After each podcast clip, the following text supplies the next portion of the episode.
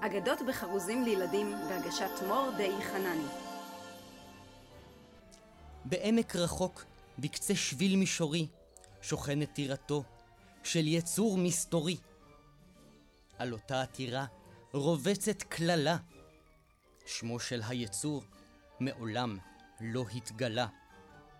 מי היה אותו יצור גלמוד, אשר בחר לחיות בגפו, בבידוד. אלקטיס בל הייתה סוכנת, רבת רושם. יופייה ניכר בכל תלבושת.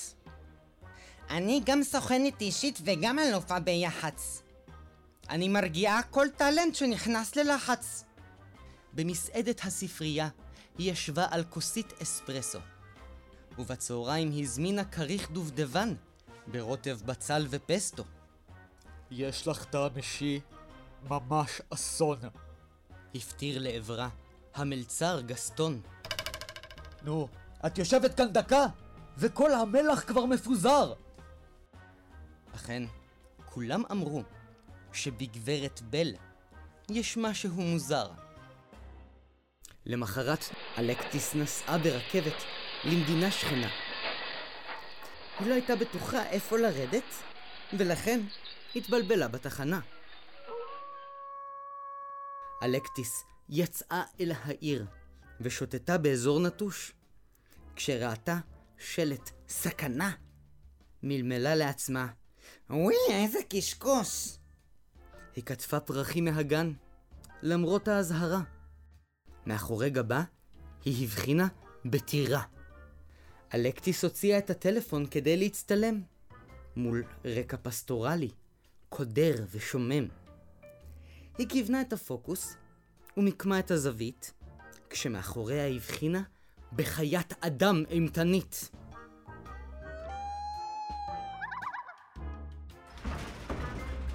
אלקטיס התעוררה, כלואה במרתף.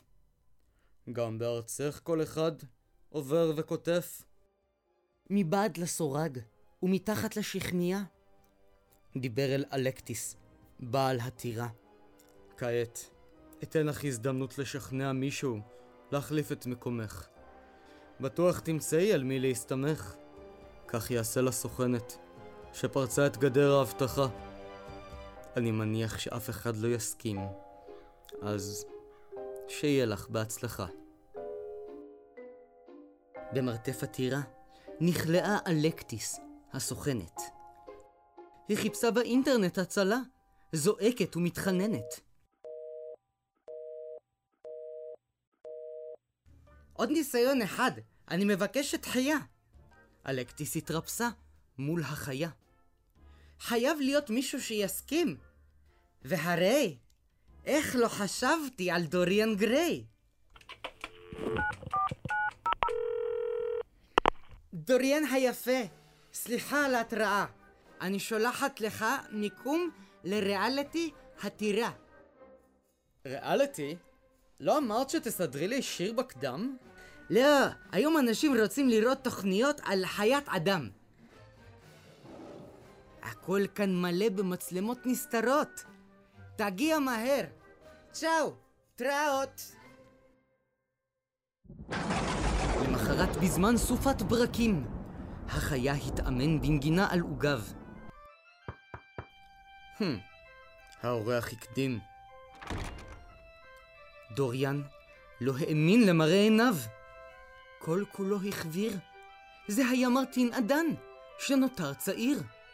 מאה שנים לפני כן, כשנקרא פיגמליון, פרס עליו את חסותו, והכניס את מרטין אדן להתגורר בביתו.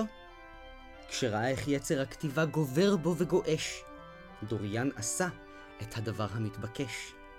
הוא נדד כדי למצוא הוצאה לאור עבור הרומן, אבל נשאב לחיי תהילה, יותר מדי זמן. מאה שנים עמד בתוך אבק כוכבים בודד, וכשחזר אל מרטין, גילה כי איחר את המועד. כעת שוב עמד מולו נפעם, הסופר שהפך לחיית אדם. או שזה היה אדם ספרותי, שנשבע בין כתביו, והפך חייתי. במשך שנים דוריאן חי בזהות בדויה, והסוכנת אלקטיס הרי נתנה הנחיה, ולכן דוריאן היפה החליט לזרום עם החיה. בעל הטירה האימתני הקדים והזמין את אורחו, דוריאן היפה, להיכנס לטרקלין. דוריאן מיהר ונחפז לחלוץ את זוג מגפיו שנרטבו מהבוץ. הוא הבחין שבסוליות נדבקו עלי שלכת, ושמע את החיה קורא, אלקטיס, את חופשייה ללכת. אני לא אוהבת וינטג' ממילא. דוריאן היפה. שיהיה לך אחלה זמן בבית הכלא. החיה חשב שוב על המרתף, ושינה את החלטתו. דוריאן היפה יהיה רשאי לשוטט חופשי בטירתו. בכל החדרים, מלבד הספרייה. דוריאן האסיר דווקא המתין בציפייה. אבל דבר אחד לא היה מובן מאליו. האם מרטין אדן עדיין מזהה את פניו? חלפו מאה שנים. אולי זה היה עניין קטן ומגוחך. אולי בעצם מרטין אדן בכלל שכח. אבל הסכמתי לבוא ולחתום על העסקה. בטח זה הכל תכנון של ההפקה. ודוריאן גריי מצא את התשובה המתבקשת. הם ירצו לערוך בינינו. פגישה מחודשת. כל הכבוד, דוריאן! מצאתי את המענה. אבל מעניין, למה לא סיפרו לי מי המנחה? מתי ישדרו? באיזה ערוץ? אבל לא הייתה תוכנית. זה היה רק תירוץ. דוריאן גריי לא ידע על התחבולה. יאללה, אזרום. אשתף פעולה. למחרת דוריאן היפה התעורר בחדרו, ושמע את החיה סועד לבדו. לכן נכנס למטבח בצעד דרמטי. סליחה שהפרעתי. באתי לקחת uh, מגש. מברג. שבשבת. והחיה הזמין את דוריאן היפה מיד לשבת. איך ישנת? כבר הספקת להתקלח? כן, אתה בהחלט יודע לארח. אל תדאג לי, לא צריך לצאת מכל גדר. והחיה הסתגר במשך כל היום בחדר. דוריאן חשב לעצמו. איזה אדם נורא! ופתח את ליבו מול המראה. מה אני אומר? תכלס, על אמת? נראה לי שזאת תהיה סדרה משעממת. אין אקשן, לא קורה שום דבר. אולי נצא לסרט, או נלך למסעדה. אני יודע. אח גדול, אני הולך להציק לו בחדר העבודה. סליחה על חוסר הנימוס, לרוב אני מתנמס. אז אה, מה אתה עושה? כלומר, אה, אפשר להיכנס? אין דבר כזה מתנמס. אומרים מנומס. אז למה אתה יושב מסוגר ומכונס? סליחה?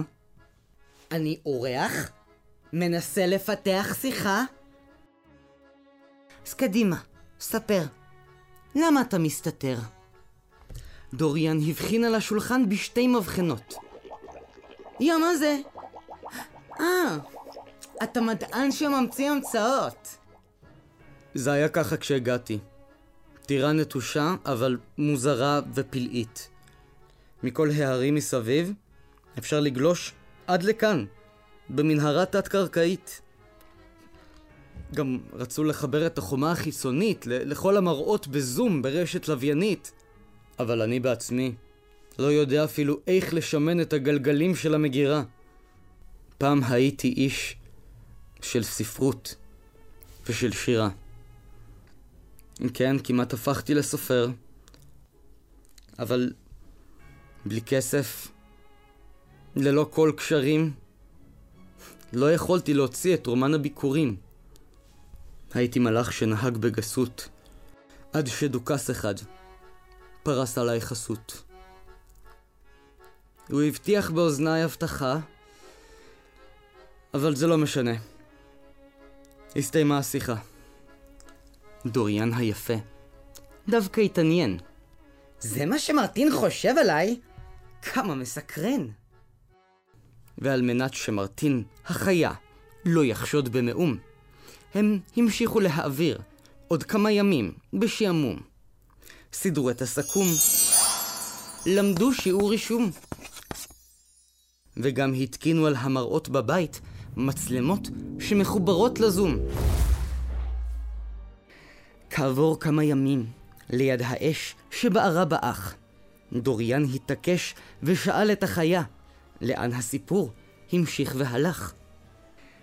אם הוא הבטיח לך הבטחות, זה בטח סיפור רומנטי. מה אתה רוצה ממני?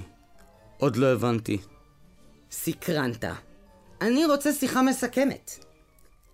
בכל זאת, התנדבתי להיות אסיר, במקום אלקטיס הסוכנת. אתה תמיד מדבר כמו שחקן בתיאטרון. בכל אופן, קראו לו פיגמליון. כשהייתי עוד תמים, תחת אור הכוכבים, האין סופי, אחז אותי. וביקש שרק אדע שתמיד יהיה מוצא. לא אתחנן. למצוא בי חן. ורק כשכבר עלה האור, חייכתי חזרה. כי הוא לימד אותי לסמוך, מבלי לדרוש תמורה. והוא היה כל כך מקסים, מתוק, חמוד. אמר שהוא תמיד ישמור. ואם יכאיב הוא ירפא, ואם ילך, יחזור. בטח קיבל עצה ממני. נשמע בחור די ג'נטלמני. מישהו לשבת איתו? אלמנת סביך. סליחה, קטעתי אותך. אה, מתנצל, תמשיך. כשחלפו השבועות, התקצרו ההודעות, מילים קצרות, חלקי שורות. הדברים קצת מסתבכים, תן לי עוד כמה ימים ואז אחזור. כתב לי שהוא מת לחזור.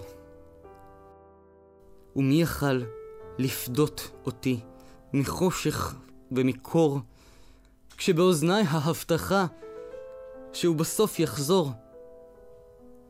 כי הוא אולי היה יותר מדי רהוט, כי יש פירות שעוד נקצור. אם לא אכעס ולא אנטור, תמיד נוכל לפתור. מה? מה קרה לקשר שפתאום התנתק? מה הוא אמר לך? הוא ניסה להצטדק? הוא היה יותר מדי חשוב. בעיר זרה, קופא מקור, המתין רק שיחזור. אבל זה לא משנה כמה זה כאב. הוא בסוף נעלם. ומעולם. הוא לא שב. הייתה לו שם איזו משימה. וזהו, השיחה הסתיימה. דוריאן היפה לא חשב שקיבל הסבר ראוי, ובחצות פרץ לחדר הספרייה הסמוי. הוא הביט במדפים מול האור הקלוש, ונתקל על המכתבה בגיליון נייר תלוש. לצידו גלויה משוודיה, כרך של אנציקלופדיה. ומתחת לפעמון מזכוכית גבנונית עמד לבדו פרח מרגנית. איך העזת לפרוץ לחדר האסור? אתה חיית אדם בגלל הלב השבור. לכן הכית את התחושה. הפרח ינבול, אם לא תדע אהבה חדשה. שעה, שעה. הכל כבר ברור מאליו. הכל בגלל האהוב שלך שעזב. הוא. אולי היה בסך הכל אדם עלוב. כשהמתנתי מרומה, נבגד ועזוב. כבר לא נותר עוד מה לפתור. עד שימות, שרק יזכור. שלא יעז לחזור.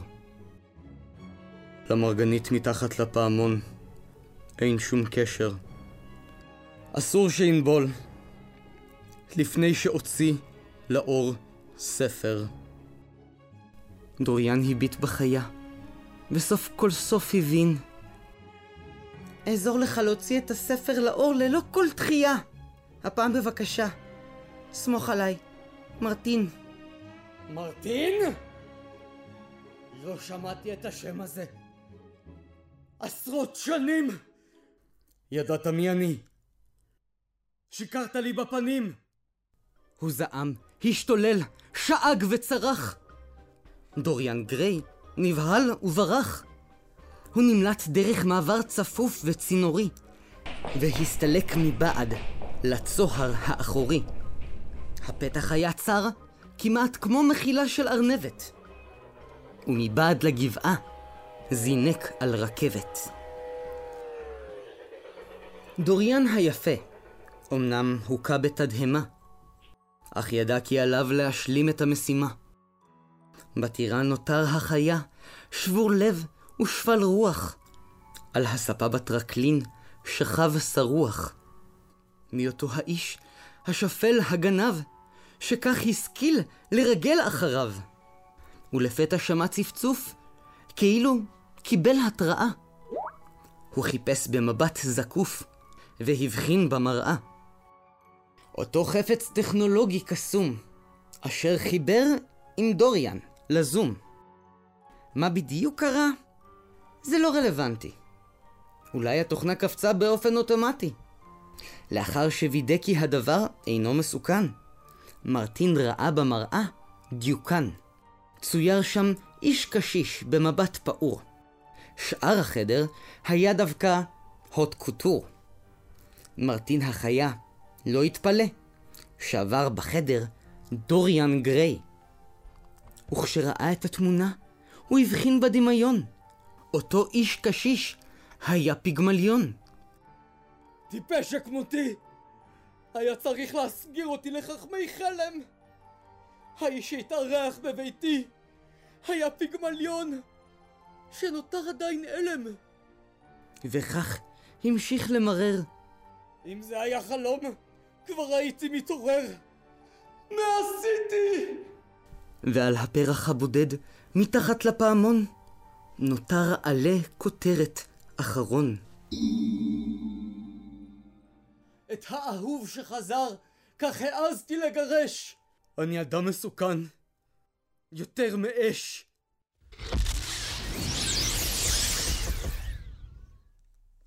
סמלה, כבר הגעתי? איזה כיף להתגלש.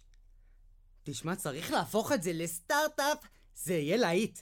להגיע לכל מקום, במנהרה תת-קרקעית. אה, אה, כלומר, אה, התכוונתי, מרטין, זה לא חלום. בגלל זה התעוררת.